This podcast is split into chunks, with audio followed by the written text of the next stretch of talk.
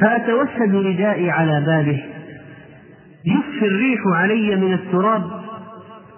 فيخرج فيراني فيقول يا ابن عم رسول الله صلى الله عليه وسلم ما جاء بك؟ هل لا أرسلت إلي فآتيك؟ يعني هذا من حق آل البيت. فأقول لا أنا أحق أن آتيك. قال فأسأله عن الحديث. قال ابن عباس فعاش الرجل الأنصاري حتى رآني وقد اجتمع حول الناس. يسألوني. فقال هذا الفتى كان أعقل مني. قال الذهبي إسناده حسن. فالآن هذا العلم كيف ينال؟ ينال بالمصابرة وينال بالتحمل بالتحمل في سبيل تحصيله في سبيل تحصيله وينال بالذل بين يدي العلماء. قال النووي رحمه الله من لم يصبر على ذل التعلم بقي طول عمره في عماية الجهالة ومن صبر عليه على ذل التعلم آل أمره إلى عز الدنيا والآخرة لماذا؟ لأن طالب العلم يحتاج أن يذهب إلى الشيخ ويتأدب مع الشيخ ويستأذن ويكون في السؤال لطيفا ولا يزاحم وربما قسى عليه الشيخ في لفظة أو ألفاظ وربما عنفه مثلا أمام الناس. هذا هذا لابد أن يصبر على ذل التعلم. وفي النهاية وفي النهاية لو صبر على ذل التعلم يعتز. قال بعض السلف ذللت طالبا فعززت مطلوبا. ذللت وأنا طالب ذلت نفسي للعلماء. لا أخدم العلماء حتى أتعلم. لما صرت كبرت وحصلت صرت مطلوب صار الناس يأتون إلي. فصرت عزيزا. وقيل للإمام الشعبي من أين لك هذا العلم؟ الشعبي قال ينبغي الاعتماد والسير في البلاد وصبر كصبر الجمال وبكور كبكور, كبكور الغراب. فإذا الرحلة والصبر والبكور إلى مجالس العلم هذه التي أورثتهم هذا العلم. وكذلك فإن الذي لم يصبر على أخلاق من يتعلم منه ولم يصبر على ذل التعلم يبقى جاهلا يبقى جاهلا. وبعض الناس عندهم حياء في غير موضعه فيخجل يسأل يخجل يجلس مع مع مع مع العلماء مع المشايخ. أحيانا يقول بعض الناس يقول يا أخي آه، إيش حكم كذا؟ يقول والله يا أخي لا أدري اسأل أنت. يا أخي أنا أستحي أسأل الشيخ. أنا أتصل على الشيخ وأسأل الشيخ. إيش أقول للشيخ؟ ما اعرف أنا أتكلم مع المشايخ بالتليفون بلاد أنت اسالني فلماذا يستحي؟ قال مجاهد لا يتعلم العلم مستحيا ولا مستكبر. أمران مانعان من من التعلم الحياة في غير موضعه والكبر. ولذلك نساء الأنصار لم يمنعهن الحياء من التفقه في الدين وكانت الواحدة تأتي تسأل عن خصوصيات أشياء خاصة. اصبر على مر الجفا من معلم فإن رسوب العلم في نفراته. ومن لم يذق مر التعلم ساعة تذوق مر الجهل طول حياته. ومن فاته التعليم وقت شبابه فكبر عليه أربعا لوفاته. وذات الفتى والله بالعلم والتقى إذا لم يكونا لا اعتبار لذاته. العلم والتقى. وكذلك فإن من أسباب التعلم السؤال كما قيل لابن عباس كيف ننت العلم؟ أو وصف وصف ابن عباس بأنه ذا قلب عقول ولسان سؤول ولسان سؤول وسيمر هذا معنا بعد قليل إن شاء الله والنقطة التالية في موضوع وسائل التربية الذاتية هي اتخاذ القدوة.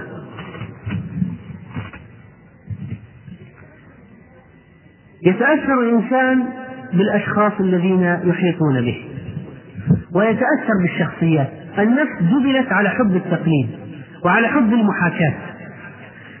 النفس تريد أن ترى نماذج أمامها تقتدي بها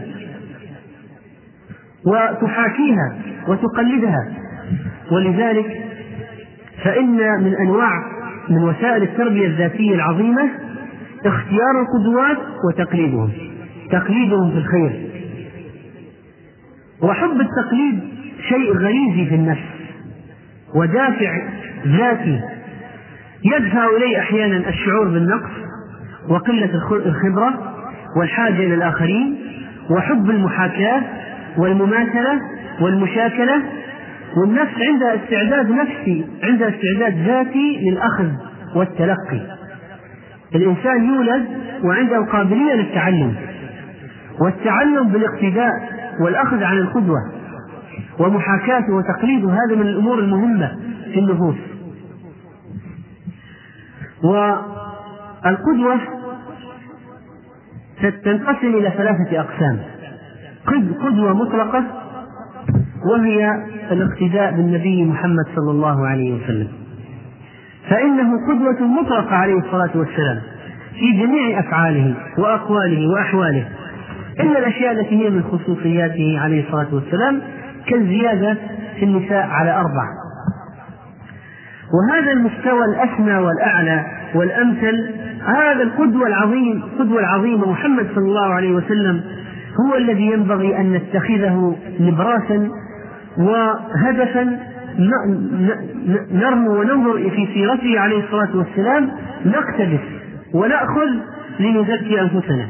وبذلك يكون الفلاح. لقد كان لكم في رسول الله أسوة حسنة لمن كان يرجو الله واليوم الآخر وذكر الله كثيرا. والرسول عليه الصلاة والسلام شخصية متكاملة. حباه الله سبحانه وتعالى بصفات عظيمة ومواهب جمة لم تجتمع في غيره من البشر صلى الله عليه وسلم. سيرة شاملة. حتى قبل البعثة شاب أمين. وتاجر صدوق وبعد البعثة داعية يبلغ ما أنزل إليه من ربه. أب رحيم زوج محبوب قائد محنك مربي يرشد وسياسي وحاكم عادل. ضرب المثل الأعلى في جميع النواحي في العبادة والأخلاق والخلق الزهد والتقوى والورع. ونحو ذلك. فمن أجل ذلك صار صار من أسباب تفوق الصحابة على غيرهم من أجيال المسلمين أن قدوتهم من كان أمامهم؟ الرسول صلى الله عليه وسلم. لما جاء جيل التابعين اقتدوا بمن؟ بالصحابة فنزلوا درجة صار مستوى أقل. تابع التابعين اقتدوا أمامهم بالتابعين صار مستواهم أقل. ولا زالت الأجيال تتناقص كلما كان قدوتك أعلى كلما كان مستواك أعلى. فالقدوة المطلقة النوع الأول هو محمد صلى الله عليه وسلم. القدوة التي تليها وهي درجة أقل منها الاقتداء بالسلف بسلف هذه الأمة وعلمائها ومجاهديها ومجدديها الذين كان لهم دور بارز في التاريخ. فمثلا عمر بن الخطاب يقتدى به في إيش؟ شدته في دين الله. وعدم سكوته للباطل. وعدم الرضوخ للباطل. انزل يا ابن الخطاب. لو رآك الشيطان سالكا فجا لسلك فجا آخر. طريقا آخر فجا غير فجك أبو بكر رضي الله عنه قبله يستفاد منه في أي جانب؟ الرأفة أرأف أمتي بأمتي أبو بكر. وجوانب كثيرة جدا. منها تنوع الأعمال والعبادات كما ذكرنا قبل قليل. لكن الصحابة في جوانب كل واحد تميز بجانب أكثر من الآخر. عثمان بن عفان يقتدى به مثلا في الحياة. أليس كذلك؟ العلم في معاذ بن جبل الفرائض في من؟ زيد بن ثابت. القراءات القراءة وقراءة القرآن والجودة فيه. أبي بن كعب القضاء في علي بن أبي طالب. الأمانة في أبي عبيدة بن الجراح. يأتي الخراج إلى عمر يقول ينظر إليه أشياء لا تعد ولا تحصى جواهر لآلئ ذهب فضة حرير منسوجات. قال إن قوما أدوا هذا لأمناء. ما سرقوه وتوزعوه في الجيش المعركة بعد المعركة. أدوه إلى عمر يقسم. إن قوما أدوا هذا لأمناء. ولو نظرت مثلا إلى عمر بن عبد العزيز في عدله إلى الإمام الشافعي في حرصه على العلم إلى الإمام أحمد في صبره على المحنة إلى الإمام البخاري في انتقاء الأحاديث وجودة الحفظ إلى شيخ الإسلام ابن تيمية في قيامه في قيامه بإحياء المجتمع وإحياء الجهاد ورد كيد المبتدعة والرد عليهم ومناقشة شبهاتهم والوقوف أمام الستر. وتأديب أهل الجبل من الباطنية. فهو قدوة. هذا درجة ثانية. الدرجة الثالثة الاقتداء بمن يستحق الاقتداء به من الأحياء. القسمين الأولين ماتوا. رسول الله صلى الله عليه وسلم ومن مضى من سلف هذه الأمة وعلمائها ومجاهديها. القدوة النوع الثالث من يصلح الاقتداء به من الأحياء. ممن يعيشون معك ممن هم حولك صحيح أن هؤلاء ندرة. وأنهم قلة. لكن على المرء أن يستجمع أو يختار أكثر شخص يستجمع مواهب وطاقات وصفات حسنة. فكلما كان ذا فضل وتقوى وخلق حسن وعلم وإيمان وعبادة فإنك تحرص على أن تتخذ منه قدوة أكثر من غيره. ولا مانع من أن تقتبس من عدة أشخاص الجوانب الطيبة التي فيهم. الجوانب الطيبة التي فيهم. فمثلا قد تجد من إخوانك لا يمكن واحد يقول يا أخي أنا ما عندي علماء ما عندي مربين دعاة كبار. أنا أعيش يعني مسكين مع ناس مثل مثلي. نقول لك نقول لك لو أنك تحرص على الاقتداء سترتقي بنفسك ارتقاء عظيما. من وسائل الارتقاء العظيمة أيها الإخوة والتي يشعر فيها الإنسان يشعر فعلا أنه تقدم مستواه وأنه ارتقى أن يحرص على الالتقاء بأهل القدوة ويتفطن كل واحد فيهم يتفوق في أي جانب فيأخذ منه هذا الجانب فيجتمع فيه الخير كله. ممكن ترى واحد من إخوانك مثلا راجح العقل تفكيره سليم لا يتعجل في الأمور فتتخذ القدوة في هذا الجانب. شخص آخر مثلا مبكر للصلاة عبادة يبكي في صلاته خشوع في التلاوة تقتبس منه هذا الجانب. ممكن تجد شيء ثالث عنده خلق حسن لا يؤذي أحد. لين المعاشرة حسن الأخلاق طيبة في التعامل فتقتدي به في هذا الجانب. يمكن أن تجد شخصا من إخوانك باذلا معطاء تقتدي به. ممكن تجد واحد من إخوانك عنده جانب الإخلاص قوي إخلاص كبير. يخفي العمل يحاول إخفاء العمل دائما. يخفي عمله. فتقتدي به في هذا الجانب. يمكن تجد واحد من إخوانك حريص على القراءة جلد في القراءة يعكف على الكتاب ساعات. فتقتدي به في هذا الجانب. يمكن أن تجد من إخوانك شخصا نشيطا في الدعوة. يتحرك باستمرار. ما يكل ولا يمل. وإذا صده واحد من الناس ما توقف عن الدعوة. فأنت تقتدي به في هذا الجانب. يمكن أن تجد واحد من إخوانك عنده فن في الدعوة. يعرف كيف يدخل ويتسلل إلى قلوب الناس. وكيف يبدأ البدايات؟ ما هي الأولويات؟ فأنت تتعلم منه هذه الخبرة. فإذا شيء مهم جدا أن ترى الناس من حولك كل واحد. ما هي الميزات الموجودة لديه؟ ما هي الخبرات الموجودة عنده؟ تقتدي به. ارحل يا أخي سافر. قابل العلماء قابل المشايخ. اجلس عندهم تستفيد. لو حضرت مجلس واحد مثلا مجالس مثلا الشيخ عبد العزيز حفظه الله. ونفع الله بعلمه. تجد اشياء أشياء مفيدة جدا. فأنت من جهة مثلا اكثار ذكر لله سبحانه وتعالى فهو شيء عجيب. فهو فلسانه يعني لا يكاد يفتر. فيتوقف عن فتوى ذكر الله. أحيانا كنت أمشي معه في الطريق من المسجد خرج من المسجد إلى بيته. فسالته سؤالا. طيب وين دعاء الخروج من المسجد؟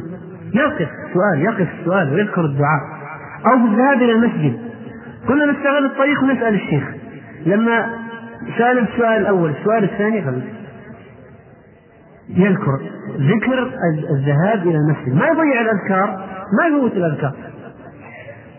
فلا يقدم شيء على شيء. هذا مناسبته ووقته. ينتظر هذا حتى يتعلم. يجاب بعد قليل. وإذا نظرت مثلا إلى صبره في الإجابات الناس الإنسان أحيانا عندما يتصدى للناس ولا يكون بذاك الخبرة بتلك الخبرة والتربية يمل يمل وينظر ويضيق خلقه من الناس. كل مرة هذا جاي يسأل وهذا يلح وهذا يقول وش في سؤالي وهذا يتابع في القضية الفلانية وهذا هذا يعني ما كان الإنسان باله طويل كما يقولون وصدره متسع لكن مع الوقت يشعر بازدحام الأشياء فيصاب بنوع من ضيق الخلق. فعندما يتأمل مثلا في مثل حال الشيخ هذا معروض طلاق من هنا وهذا طالب مساعدة وصدقة من هنا وهذا جاي في مشكلة موجودة في بلد آخر وهذا هاتف فيه واحد ينتظر عصب وهاتف ثاني بجانبه إذا نزلت سماعة رفعت السماعة الأخرى مباشرة وهذه امرأة في, الباب تنتظر من الشيخ أن يأتي ويفتيها في مسألة من المسائل أو تعرض عليه مشكلة من المشاكل.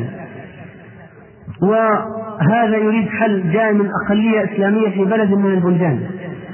فالأمور كثيرة ولكن الرسول صلى الله عليه وسلم يقول إن من الناس مفاتيح للخير مغاليق للشر وأن من الناس مفاتيح للشر مغاليق للخير.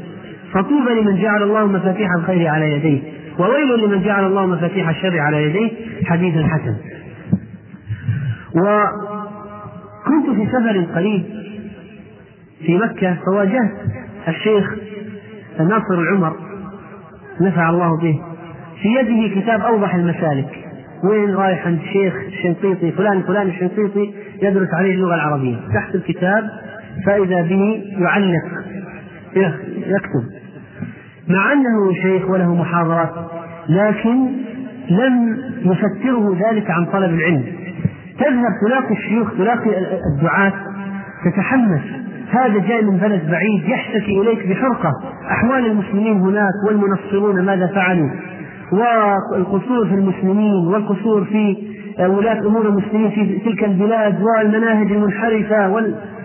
فتنشط. تحس تحس أن هناك جوانب الأمة ما يمكن تخلو من خير أبدا. الأمة لا يمكن أن تخلو من خير. والحكمة يمكن أن تلتمسها أحيانا عند كبار السن. عند كبار السن بعض كبار السن من العقلاء تجد عنده حكم ما هي عندك. ربما لا يكون داعية ولا مربي ولا طالب علم. لكن أحيانا يعطيك خبرة يعطيك حكمة استفادها من طول حياته ومعاشرة الناس إذا حفظتها فعلا تستفيد منها. فعلا إذا حفظتها تستفيد منها حتى في الأشياء الدنيوية حتى في الأشياء دي واحد جاي يقول يا أخي إذا شغلت أولادك معك في التجارة لا تحاسبهم ترى إذا حاسبتهم أخذوا في جيوبهم من هنا ومن هنا خلهم يشتغلوا هم ويعملوا لا تدقق معهم في الأشياء. ربما حتى أقول حتى في القضايا الدنيوية تجد هناك من, من, من الناس من يتكلم بأشياء فيها خبرات. خبرات هذه ثمينة لا تقدر بمال. لأنها ما جاءت من كتب وقراءة جاءت من ممارسة جاءت من ممارسة والذي يعرض عليك الشيء من خبرته وممارسته خذه خذه هدية ثمينة جدا. خذه هدية ثمينة جدا. احفظها ولا تضيعها. فالذي أريد أن أقوله يا إخواني أن القدوة القدوات يعني وإن كان نحن ما عاش ما عشنا في عصر رسول الله صلى الله عليه وسلم وفات علينا أجر عظيم في الصحبة وما ما يعني رأينا رسول الله صلى الله عليه وسلم وعايشنا نزول الوحي. لكن لا يمكن أن تخلو الأمة من خير ومن ناس حولك تستطيع شخص عنده قدرة على التوفيق بين دراسته أو وظيفته ودعوته وطلبه للعلم. فأنت أيضا من خلال هذه الشخصية تستطيع أن تستفيد في كيفية التوفيق والأخذ بجميع المهمات والقيام بالأعمال. فإذا هذا الاقتداء وهذا الأخذ يكمل نفسك ويرتقي بها لو أحسنت الأخذ. وفعلا العاقل العاقل الذي يستفيد يستفيد من غيره. يأخذ من كل شخص ما هو مجيد فيه. وقال الشاطبي رحمه الله وحسبك أنك لا تجد عالما اشتهر في الناس الأخذ عنه إلا هو إلا وله قدوة اشتهر في قرنه بمثل ذلك. أنه أخذها من غيره. هذا الخلق اقتبسه من غيره. اقتباسات المسألة. فإذا أراد العبد يقول ابن القيم أن يقتدي برجل فلينظر هل هو من أهل الذكر أو من الغافلين. وهل الغالب الحاكم عليه والغالب عليه الهوى أو الوحي؟ فإن كان الحاكم عليه هو الهوى وهو من أهل الغفلة وأمره فرط لم يقتدي به. ولا تطع من أغفلنا قلبه عن ذكرنا واتبع هواه. وكان أمره فرطا ولم يتبعه فإنه يقوده إلى الهلاك. وإن وجده ممن غلب عليه ذكر الله تعالى واتباع السنة وأمره غير مفروط عليه بل هو حازم في أمره فليتمسك بعروته. فليتمسك بعروته. وهذا الاقتداء من نتائج الملازمة. إذا رأيت واحد فيه دين وخير وحرص إلزمه. إلزمه تتقدم بسرعة. ولذلك يمكن أن تضع قاعدة وتقول يتناسب تقدم الأشخاص في تربيتهم الذاتية لأنفسهم تناسبا طرديا مع كثرة ملازمتهم مع ملازمتهم للقدوات. فكلما ازدادت ملازمتهم للقدوات كلما تقدم مستواهم. كلما ازداد احتكاكهم ومعاشرتهم بالقدوات كلما تقدم مستواهم. والإنسان إذا كان وضيع أو إذا كان إنسان مهمل سيعايش الهمل مثله من الخلق. مضيعي الأوقات والناس الذين في مثل حاله فلا يتقدم مستواه ولا يتحسن لكن إذا طلب إذا طلب الأحسن والأفضل يعاشر هذا على على أحسن ما فيه ويخالط هذا ويتنقل وربما يسافر لأجل يحصل فائدة لا مانع. هذا شيء مهم جدا. هذه مسؤولية عن نفسك مسؤولية نفسك. إن لنفسك عليك حقا. أخي لن تنال العلم إلا بستة. سأنجيك عن تفصيلها ببيان. ذكاء وحرص واجتهاد وبلغة وصحبة أستاذ وطول زمان. كما قال الشافعي رحمه الله تعالى. فتلفت يمينا وشمالا لن تعدم من إخوانك أو أساتذتك أو شيوخك. لن تعدم أن تجد قدوة أو قدوات في مسجد أو مدرسة أو جامعة. فابحث عن هذه البغية. فابحث عن هذه البغية ولا تتردد في الاسترشاد بآراء هؤلاء ومشورتهم. ويمكن أن أن نذكر أيضا مستوى أو نقول هذا المستوى هو المستوى الرابع. وهم الناس الذين في مثل حالك تأخذ منهم الصفات التي يتميز عنك فيها. فليس رسول الله صلى الله عليه وسلم ولا السلف من الصحابة وغيرهم من من ماتوا ولا من المشهورين من الأحياء والعلماء والدعاة من الأحياء لكن ناس في مثل سنك وفي مثل حالك لكن كل واحد يتميز عنك بجانب من الجوانب أنت تفتقد إليه أو أنت مقصر فيه تأخذ منه هذا الجانب. هؤلاء الجلساء الصالحون هؤلاء الرفقة الطيبة والجماعة الصالحة التي تعيش في كنفها مؤثرا ومتأثرا.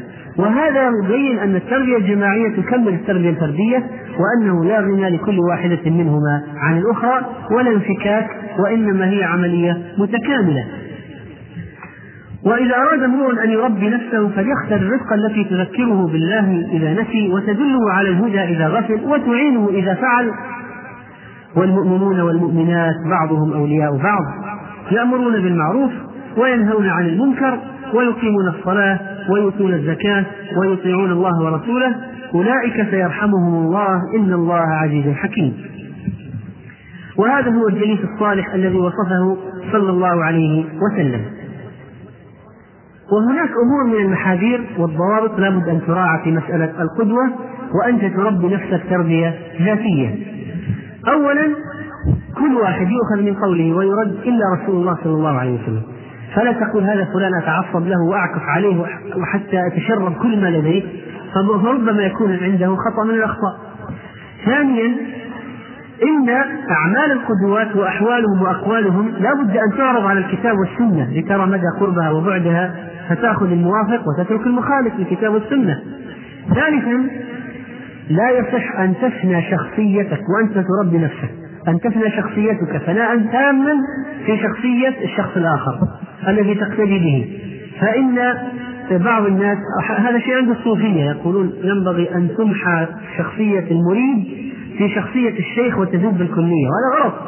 ولذلك بعض الناس من أخطائهم في الاقتداء أن يقلد شيخه في مشيته وطريقة كلامه وطريقة لبسه مثلا وهكذا من القضايا الشخصية التي لا علاقة لها بالعبادة ولا بالعلم ولا بالأخلاق الحسنة ولا بالأشياء الحقول المطلوب أنك تتلقى وتقتدي بها. ومن الجوانب المهمة أو من الوسائل المهمة أيضا في التربية الذاتية في تربيتك لنفسك يا أخي المسلم السؤال والحوار. الحقيقة أننا يمكن أن نكتسب أشياء كثيرة تنمي جوانب في نفوسنا من المناقشة والحوار. والله عز وجل أمرنا بالسؤال سؤال أهل العلم فقال فاسألوا أهل الذكر إن كنتم لا تعلمون الرحمن فاسأل به خبيرا. وسكوت الإنسان على جهله يكلفه شيئا غير قليل من الآلام والمتاعب والأمور التي كان يمكن أن يحسنها ويتجنبها لو أنه سأل. وقد ذكرنا في قضية طلب العلم أشياء متعلقة بالسؤال وفعل نساء الأنصار وفعل ابن عباس. قال إن كنت لأسأل عن الأمر الواحد ثلاثين من أصحاب النبي صلى الله عليه وسلم. واستخبار يعني أنت تستطيع أن تنمي جوانب في نفسك من خلال السؤال عن أشياء تحتاج إليها سواء من جوانب العلم الشرعي أو الخبرة أو أشياء تتعلق مثلا بكيفية الدعوة ونحو ذلك من حتى مسايسة الزوجة أحيانا. تضطر أن تسأل فيها كيف أعامل زوجتي؟ كيف أعامل جاري؟ كيف أعامل صديقي مثلا؟ فهذه أشياء تحدث تكمل في نفسك تتكمل في نفسك من نتيجة السؤال والمناقشة. لا يذهبن بك التفريط منتظرا طول الأناة ولا يطمح بك العجل. فقد يجوز السؤال المرء تجربة ويستريح إلى الأخبار من يسل وليس ذو العلم بالتقوى كجاهلها ولا البصير كأعمى ما له بصر. فاستخبر الناس عما أنت جاهله إذا عميت فقد يجهل العمى الخبر. ولذلك السؤال إذا أردت أن تستفيد منه لابد أن تتأدب بآداب السؤال. فلا ترفع صوتك مثلا في السؤال ولا تقاطع غيرك وأن تراعي اختيار الألفاظ المناسبة والأوقات المناسبة. فأحيانا بعض الناس قد يريد أن يسأل شيخا أو عالما فيختار وقتا غير مناسب. فيضجر منه العالم وقد يجيبه بجواب غير مناسب أو يصرفه عنه صرفا يصاب معه الشخص بالإحباط. فينبغي إذا أن يكون هناك انتقال أوقات مناسبة وتواضع واحترام واستيعاب وتلقي حسن لفهم الجواب.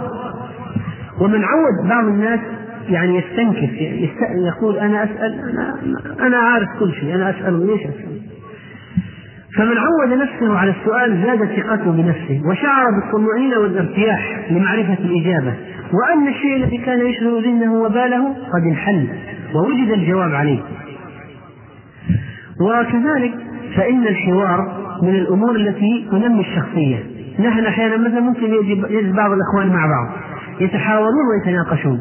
في مشكلة مشكلات العالم الإسلامي في تحليل خبر وحدث وقع مثلا ومعرفة خلفيات هذا الخبر والحدث. مثلا في عيب من العيوب الموجودة في الوسط الذي هم يعيشون فيه آه، حوار مناقشة في مسألة علمية. أيها الإخوة إن النقاش والحوار الهادف يثقف النفس. ويفتح آفاق في النفس النقاش والحوار. في أشياء لا تظهر لك أحيانا إلا بالحوار مع غيرك لأن عقولكم يكمل بعضها بعضا وآراؤكم في تكامل لبعض البعض وهذا من بركة التربية الجماعية. ولذلك فإن على الإنسان يعني الله سبحانه وتعالى دفعنا وأمرنا بالتفكر هذا إنما يعظكم أن تقوموا لله مثنى إنما أعظكم بواحدة أن تقوموا لله مثنى وفرادى ثم تتفكروا. هل ما بصاحبكم من جنة؟ إن هو إلا نذير لكم بين يدي عذاب شديد. وهذا الحوار ينبغي أن يكون حوار هادف. فلا بد أن نفرق بين الحوار الهادف وبين النقاش والجدل العقيم. فالحوار الهادف فيه استعادة للمعلومات ومراجعة لها وتثبيت. وكذلك كما قال الزهري إنما يذهب العلم بالنسيان وترك المذاكرة. ويقول آخر مطارحة ساعة مناقشة ساعة أحيانا خير من تكرار شهر لأنها تثبت المعلومات.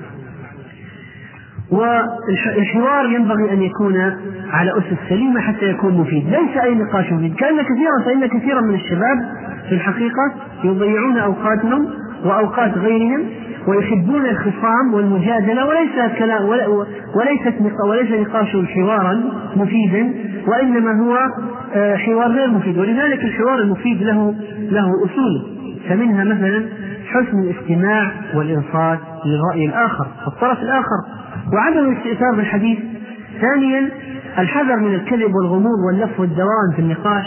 وثالثا التسليم بالخطأ إذا اتضح أن كلامك خطأ. تنظر بعين العدل والإنصاف وتعترف بالخطأ. ورابعا أن تراقب نفسك أثناء الحوار لكي لا يخرج الحوار عن طبيعته الهادئة. وخامسا التواضع إذا اتضح أن رأيك هو الأصوب فلا تقول شفت أنا لا وإنما تتواضع وتتجنب الشماتة واحتقار إخوانك المسلمين. والحوار هذا يعني ينبغي أن يطال عليه الكلام لكن نكتفي بما ذكرنا حوله. وننتقل إلى وسيلة أخرى من وسائل التربية الذاتية وهي وسيلة مهمة جدا ألا وهي العزلة والخلطة. وما هي ما هو النافع في كل منهما؟ أو هل ينبغي أن نعتزل دائما أو أن نختلط دائما؟ فإن بعض الناس يتصور أنه لكي يربي نفسه لابد أن يعتزل طيلة الوقت. لابد أن يعتزل له شهر شهرين ثلاثة سنة حتى ينمي نفسه مثلا. فالعزلة والخلطة كلاهما مطلوب ولا يمكن للإنسان المسلم أن يعتزل فقط أو يختلف فقط إلا في حالات نادرة كالعزلة مثلا إذا تفشت الفتن ولم يعد هناك فائدة من مجالسة الناس وإنما هو شر كله فيعتزل كما هو الحال سيكون ربما قرب قيام الساعة. آه العزلة فيها فوائد. فمثلا إذا اعتزلت يعني أنت صفى ذهنك تفرغت العبادة والتفكر والاستئناس بمناجاة الله سبحانه وتعالى. وإذ اعتزلتموهم وما يعبدون من دون الله فأووا إلى الكهف. ينشر لكم ربكم من رحمته ويهيئ لكم من أمركم مرفقا. وأهل الفسق والباطل ينبغي اعتزالهم ومفاصلتهم كما قال إبراهيم لقومه وأعتزلكم وما تدعون من دون الله وأدعو ربي.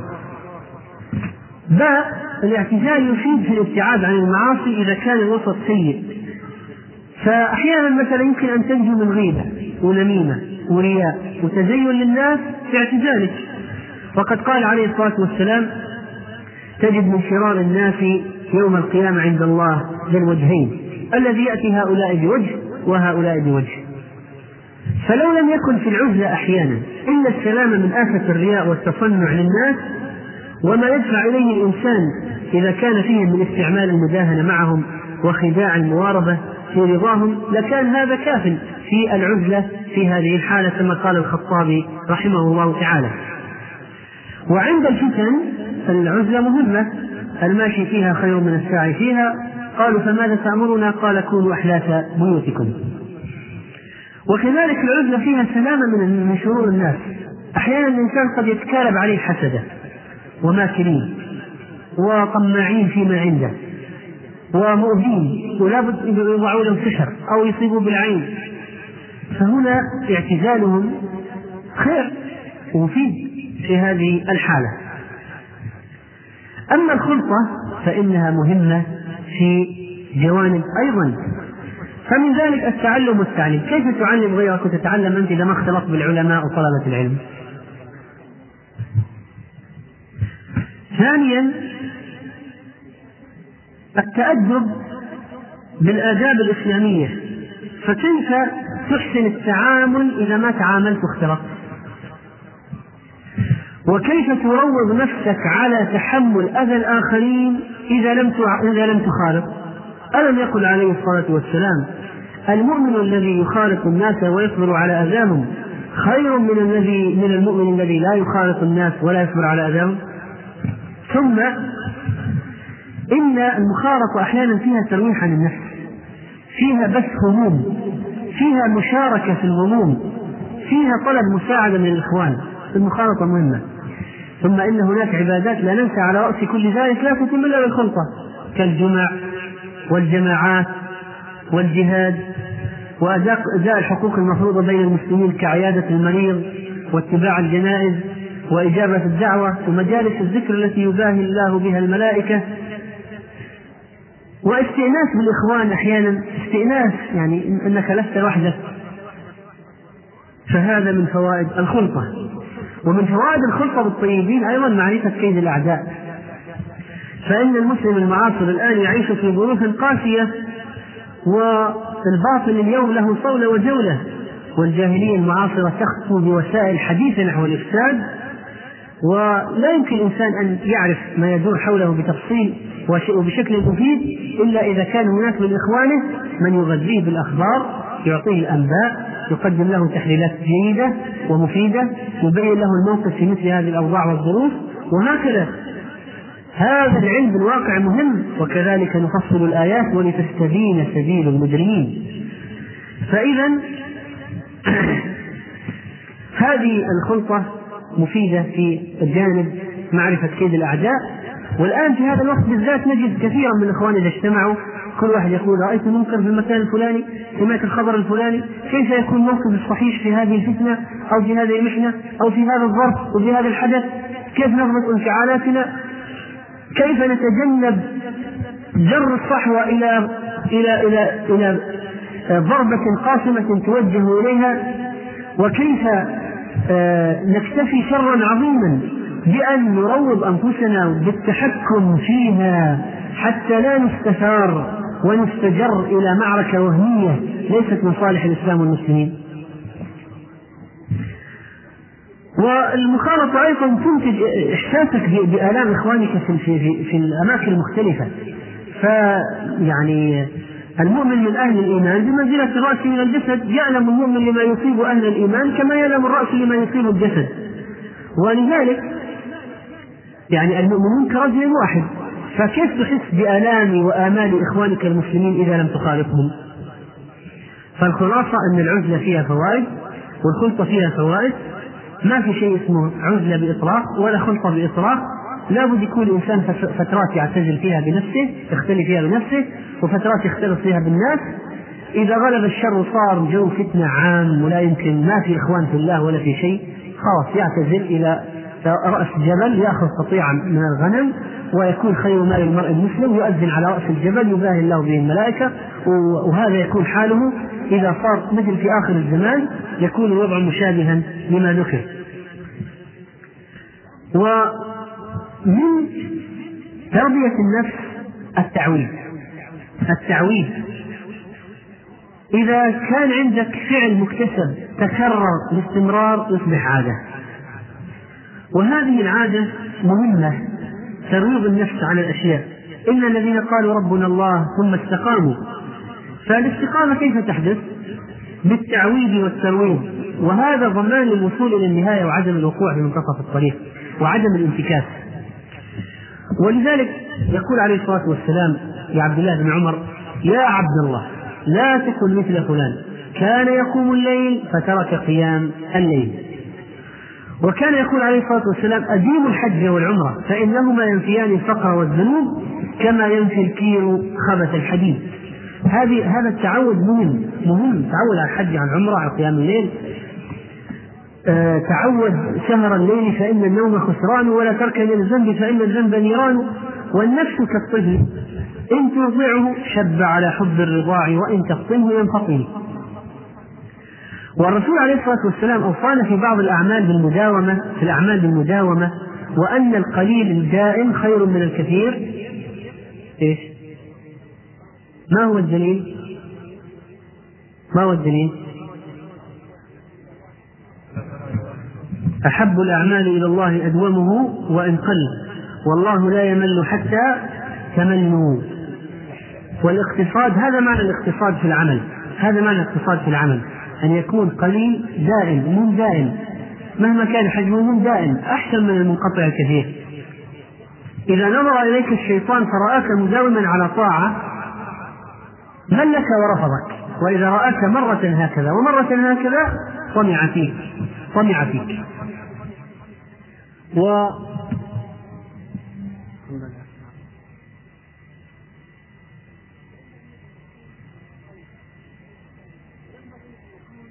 طيب.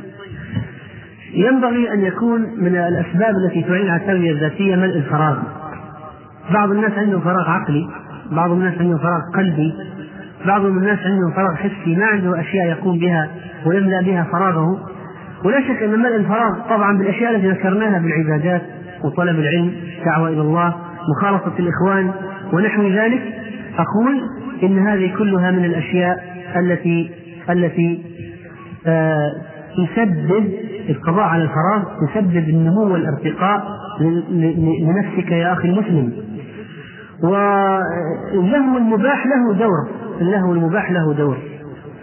كان جابر بن عبد الله وجابر بن عمير الأنصاريين يرتميان يعني رمي. فمل أحدهما فجلس فقال له الآخر كفل سمعت رسول الله صلى الله عليه وسلم يقول كل شيء ليس من ذكر الله عز وجل فهو لغو ولهو أو سهو إلا أربع أربع خصال. مشي الرجل بين الغرضين وتأديبه فرسه وملاعبته أهله وتعلم السباحة. صححه الشيخ الألباني في سلسلة الأحاديث الصحيحة. ولذلك إيانا والإفراط في النوم أو الانغماس في الملهيات المحرمة كبرامج التلفزيون وما أكثر منها الآن بعد تعدد هذه القنوات المختلفة. والتلفزيون هذا من أعظم الأشياء التي اللي يأتي بالكسل والسلبية. لأن مشاهد التلفزيون يجلس ساعات أمام الجهاز فقط يتلقى بس. ما يسوي شيء ثاني ما في تفاعل. ما في تفاعل. فمن السلبية الكبيرة الذي ما يحصل من العكوف على هذا الجهاز. الحقيقة أيها الإخوة بقي هناك يعني أشياء في التربية الذاتية مثل أنك تحاول تخطئ لتتعلم أحيانا تصحح خطأك مثلا. المساجد ودورها في تخريج الناس أصحاب التربية الذاتية الفردية سياسة النفس والتفطن لعيوبها العصامية وضبط الانفعالات. والحرص الذي هي من معاني المجاهدة كل ذلك من وسائل التربية الذاتية. ولعلنا اتاح لنا فرصة في الكلام في هذا الموضوع لكن قد أتينا والحمد لله على أكثره ومعظمه مما جهزنا لكم في هذه الليلة. ولقد طال بنا المجلس فنكتفي بما ذكرنا ونسأل الله سبحانه وتعالى أن ينفعنا وإياكم وأن يجعلنا هداة مهتدين غير ضالين ولا مضلين وأن يجعلنا بعباده الصالحين مرافقين لهم وحريصين على الاقتداء بالقدوات الصالحة. وصلى الله وسلم على نبينا محمد. والله تعالى أعلم. سبحانك اللهم وبحمدك أشهد أن لا إله إلا أنت أستغفرك وأتوب إليك. قامت بتسجيل هذه المادة تسجيلات ابن الجوزي بالدمام. أيها الإخوة بموجب فهرس تسجيلات التقوى فإن رقم هذا الشريط هو عشرة آلاف واثنا عشر